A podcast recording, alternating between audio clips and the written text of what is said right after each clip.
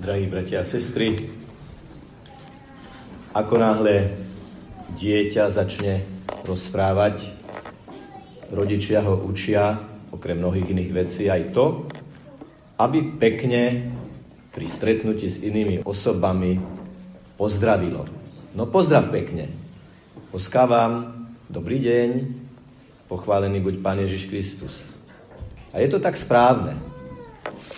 Jeden zo spôsobov, ako si vzájomne vyjadrujeme to, že si seba navzájom všímame, je to prvé, že sa pozdravíme. O to nepochopiteľnejšie nám môže znieť Ježišova inštrukcia pre jeho učeníkov, viac ako 70, ktorých posiela do sveta, že nikoho nepozdravujte tak na jednej strane je vecou slušnosti, základnej slušnosti pozdraviť. Dokonca sám Ježiš hovorí, keď vstúpite do domu, tak pozdravte, pokoj vám. A popri tom, a vlastne v rámci toho hovorí, že nikoho nepozdravujte. Tak ako tomu máme rozumieť? Odborníci na Sveté písmo majú takú metódu správnu, že idú do kontextu, v ktorom to odznelo, do prostredia, do mentálneho nastavenia a zvyklosti doby, v ktorej táto inštrukcia odznela. Čiže ideme na východ, do Orientu, ideme 2000 rokov dozadu a v týchto súvislostiach pozdravovanie mohlo znamenať, a v tomto prípade aj znamenalo, dlhé, formálne a prázdne zvítavanie, ktoré trvalo dlho, bolo formálne a reči, ktoré sa pritom viedli, boli mnohokrát prázdne. Takže ide o takýto typ pozdravovania. Čiže Ježiš hovorí, keď idete do prostredí, v ktorých sa každý deň nachádzate, pracujete, pôsobíte, vyvarujte sa dlhých, prázdnych rečí, ktoré len kradnú čas. Ježiš žiada od svojich učeníkov vecnosť, priamosť, úprimnosť. Je to vyjadrené aj v tých ďalších inštrukciách, že si nemajú so sebou brať ani kapsu, ani šaty, ani palicu. Totiž na sviatok očisťovania Jom Kippur Židia všetky tieto veci odkladali, 25 hodín sa postili bez vody a bez chleba, čiže úplne, absolútne vynechávali jedlo a tento deň Jom Kippur, ktorý jednoznačne musel jeho poslucháčom napadnúť, bol dňom úplného vydania sa Bohu, bol dňom očisťovania, pokánia a modlitby a seba zriekania.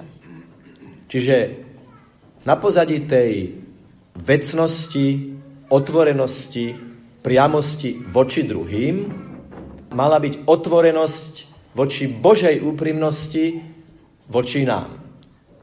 Nevedte dlhé a prázdne reči. Nestrúhajte komplimenty a pochváli vtedy, keď si to naozaj úprimne z hĺbky srdca nemyslíte.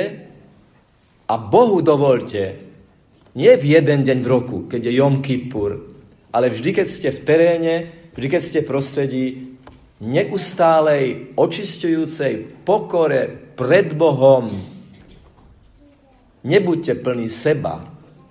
Nebuďte plní svojich záujmov. Nebuďte plní vlastných projektov, ale otvorení Bohu. Konec koncov, všetko toto náročné je zhutnené do jednej jedinej časti odčenáša, ktorú mnohokrát prejdeme bez povšimnutia radikality toho, čo hovoríme, keď hovoríme buď vôľa tvoja. Tvoje slovo, pane, je ako dvojsečný meč, ktorý oddeluje zlé od dobrého, tmavé od svetlého, hriešne od čnostného. Tvoje slovo, pane, nás vnútorne pretvára. No a potom je tam tá 70 taký ten tretí významový úzol, významové ťažisko toho dnešného evanília. Prečo rozosiela 70 učeníkov a naprosto proti všetkým pravidlám reklamy, voči všetkým pravidlám náborových pracovníkov hovorí, posielam vás ako ovce medzi vlkov. Panovalo v tom čase presvedčenie, že tých okolitých národov, ktoré neverili v jedného Boha a preto boli pohanské, je 70. Tých 70 učeníkov je vyslaných voči 70 k 70 národom, ktoré sa ešte nestali božími ovečkami, ale boli vlkmi, ktoré ich ohrozujú. Čiže toto je situácia, toto je kontext, toto je vnútorná atmosféra týchto slov, pri ktorých stále platí heslo a najcitovanejšia veta patróna univerzitného pastoračného centra svätého Jozefa Frajna Demeca. Jediný jazyk, ktorému rozumejú všetci na svete, je jazyk lásky. Mohlo by sa nám totiž to zdať, na základe toho, čo som povedal, že je to skôr tvrdé, je to skôr také až nemilosrdné, je to až také invazívne voči slobode druhého človeka. Vždy platí tá istá veta, ktorú Jozef Frajnademec hovorí a ktorú aplikoval aj vo svojom živote. Napokon všetko musí byť v láske, lebo láska je jediný univerzálny jazyk, ktorému rozumie každý. Trošku taká ťažkosť na prvý pohľad s príkladom, s modelom, so vzorom Jozefa, svätého Jozefa Frajnademeca by mohlo byť to, že on bol misionárom v Číne a my žijeme na Slovensku a dosť pravdepodobne tu aj prežijeme celý alebo veľkú časť svojho života. Čím nás môže inšpirovať svetec, ktorý ako misionár pôsobil v celkom inej kultúre, v celkom inej mentalite, v celkom inom prostredí a v inom nastavení a východiskách myšlienkových, ideových, kultúrnych. Pred niekoľkými dňami som so záujmom počúval priame prenosy z vypočúvania potenciálnych ústavných sudcov. A takmer všetci, nie všetci, takmer všetci dostali otázku, čo si myslíte o umelom prerušení tehotenstva, ktoré, dodávam, je v skutočnosti násilným ukončením tehovetenstva. Čo si myslíte o eutanázii? Čo si myslíte o alternatívnych pseudomanželstvách a adopciách pre tieto manželstvá? A s veľkým prekvapením v niektorých prípadoch som počúval odpovede od vysokoškolsky vzdelaných ľudí, od ľudí, ktorí majú už nejakú aj profesionálnu, aj ľudskú skúsenosť, ktoré boli oveľa vzdialenejšie, ako je Čína, v tom prenesenom zmysle slova. Oveľa vzdialenejšie, ako je akási základná ľudská logika, akýsi základný, prirodzený princíp, na ktorom sa ľahko zhodneme aj s ľuďmi, ktorí hovoria, ja v Boha neverím, ale túto vec uznávam ako správne. Odpovede, ktoré nechcú odpovedať.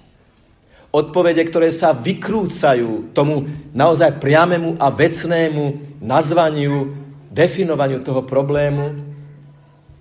A takýmto spôsobom sa vyjadrujú osoby, ktoré majú aj intelektuálny, aj osobnostný potenciál týmto veciam rozumieť, už len preto, ako majú profesiu, tak čo z toho vyplynie, bratia a sestry? Že tu Čínu máme doma. Že tu diálku na prekonanie máme doma. Že tu výzvu byť kvasom v ceste našej súčasnosti ceste našej spoločnosti máme blízko. To, čo je ďaleko, je blízko.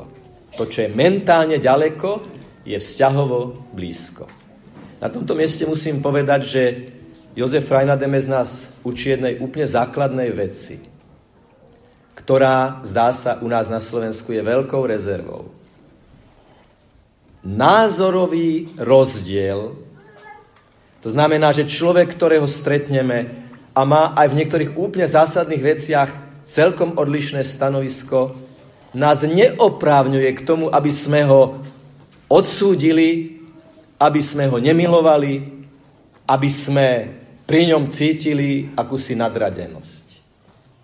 Svetý Jozef Rajnademes nás učí milovať prostredie, v ktorom sa nachádzame. Hoci mal možnosť v krizových situáciách opustiť Čínu, hoci mal možnosť v naozaj objektívnych okolnostiach si aj prípadne sám pred sebou zdôvodniť, prečo tu nezostanem, lebo som v ohrození, on tam zostal, lebo miloval tých, s ktorými bol. Miloval ich napriek tomu, že v určitých veciach boli veľmi ďaleko, ale opäť platí to, jazyk, ktorému rozumie každý človek, je jazyk lásky. A ako inak by sme mohli ponúknuť iný pohľad na základné východiska osobného i spoločenského života, ak nie cez most lásky. Lásky, ktorá nie je tým prázdnym krasorečnením zdlhavých pozdravných rituálov, ale lásky, ktorá naplňa náš vzťah na tej úplne najzákladnejšej človečine. To druhé, čo Jozef Frajnademec do svojej lásky zahrnul, je, že práve preto, že miloval tých, čo mu boli blízko i ďaleko, túžil, aby uverili v Ježiša. Nikdy na to nezabudnime, že nikomu nemôžeme dať viac, nikomu nemôžeme ponúknuť viac ako vieru v záchrancu, ako vieru v nášho duchovného, nazvime to tak, bodyguarda, ktorý slubuje, stojím pri vás počas celého vášho života, dávam vám východiskový cieľ, dávam vám náplň, dávam vám štýl, dávam vám zmysel. A, bratia a sestry, vy viac ako ja by ste vedeli rozprávať v tej každodennej človečine vzťahov, že ako možno niektorí vaši blízki kolegovia, spolupracovníci, možno príbuzní, sú v určitých veciach ďaleko. Svetý Dominik, ktorého duchovný syn je pravdepodobne najstarším žijúcim reholníkom na Slovensku, jeden na Slovensku pater Gabura, ako viete, oslávil minulý týždeň 104. narodeniny a bol aj na Svetej Omši, ktorá to pripomínala. Svetý Dominik v Tulus celú noc rozprával s človekom, ktorý bol dezorientovaný vo veciach viery. Ale v láske, múdrosti, trpezlivosti, napokon ráno, po celonočnom rozhovore, tomu človeku otvoril srdce pre Božiu pravdu. A napokon modlitba. Každé ráno kvapka modlitby. To je niekoľko sekúnd, bratia a sestry. Predstavte si tých, ktorých stretnete v tento deň. Tých najbližších, s ktorými bývate pod jednou strechou, kolegov, ľudí, ktorí k vám prídu žiadať od vás akúkoľvek službu, akéhokoľvek druhu. Pane, požehnaj tieto chvíle. Pane, daj mi silu. Pane, daj mi, daj mi múdrosť a tvorivosť, pretože každá tá situácia je odlišná. Neexistujú paušálne riešenia. Existuje Duch Svetý, ktorý nám dáva, Duch Svetý tvorivý nám dáva tvoriť to prostredie práve na základe tých parametrov, ktoré sú mnohokrát jedinečné a neopakovateľné. Vždy, keď diakon alebo kniaz ohlási, že ideme prečítať evanelium, urobíme si krížik na čelo, na pery a na srdce. Pane, daj, aby to, čo čítame, som prijal rozumom. Pane, daj, aby som to prijal srdcom a to, čo príjmem rozumom a príjmem srdcom, som vedel ohlasovať ústami. Preto ten krížik na ústa. A preto, keď my ideme kázať, keď my ideme ohlasovať Božie slovo, keď my, kňazi a diakoni, biskupy, ideme hovoriť o Ježišovom evaneliu, si v osobitnej bázni dávame krížik na pery vo vedomí, že my máme byť len okno, ktoré to Ježišovo svetlo prepúšťa. My nie sme. Církev nie je tvorkyňou pravdy, ale odovzdávateľkou pravdy tak, aby bola uchopiteľná, pochopiteľná, priateľná, zrozumiteľná, apelatívna pre to prostredie, v ktorom to slovo odznieva. Tak prichádza Ježiš. Ježiš, ktorý posiela 70 učeníkov, posiela aj vás, posiela aj vás do človečiny každodenných vzťahov i tam, kde sú veľké mentálne vzdialenosti, ale ľudia, ktorí ich nesú, sú blízko a cez most lásky, empatie, zároveň veľkej vnútornej integrity a otvorenosti je obrovskou vecou a Svete písmo to hovorí, ak získaš priateľa pre Ježiša, je to aj pre teba obrovské požehnanie. Vždy vo veľkej vydanosti Bohu, vždy vo veľkej pokore pred Bohom a vždy vo veľkej viere, že stojí Ježiš pri nás a v nás, aby cez nás vyžaroval do prostredia, v ktorom sa nachádzame, svoju lásku. A preto sa teraz vnútorne disponujme na to, že Ježiš sa nás cez Eucharistiu chce dotknúť a cez nás potom zajtra, možno už dnes, dotknúť tých, ktorých stretávame. Je to úžasná úloha, každodenná úloha, ktorú s vierou, láskou, úprimnosťou, empatiou a milosrdenstvom dokážeme. Bez výnimky každý jeden z nás. Nech je pochválený Pán Ježiš Kristus.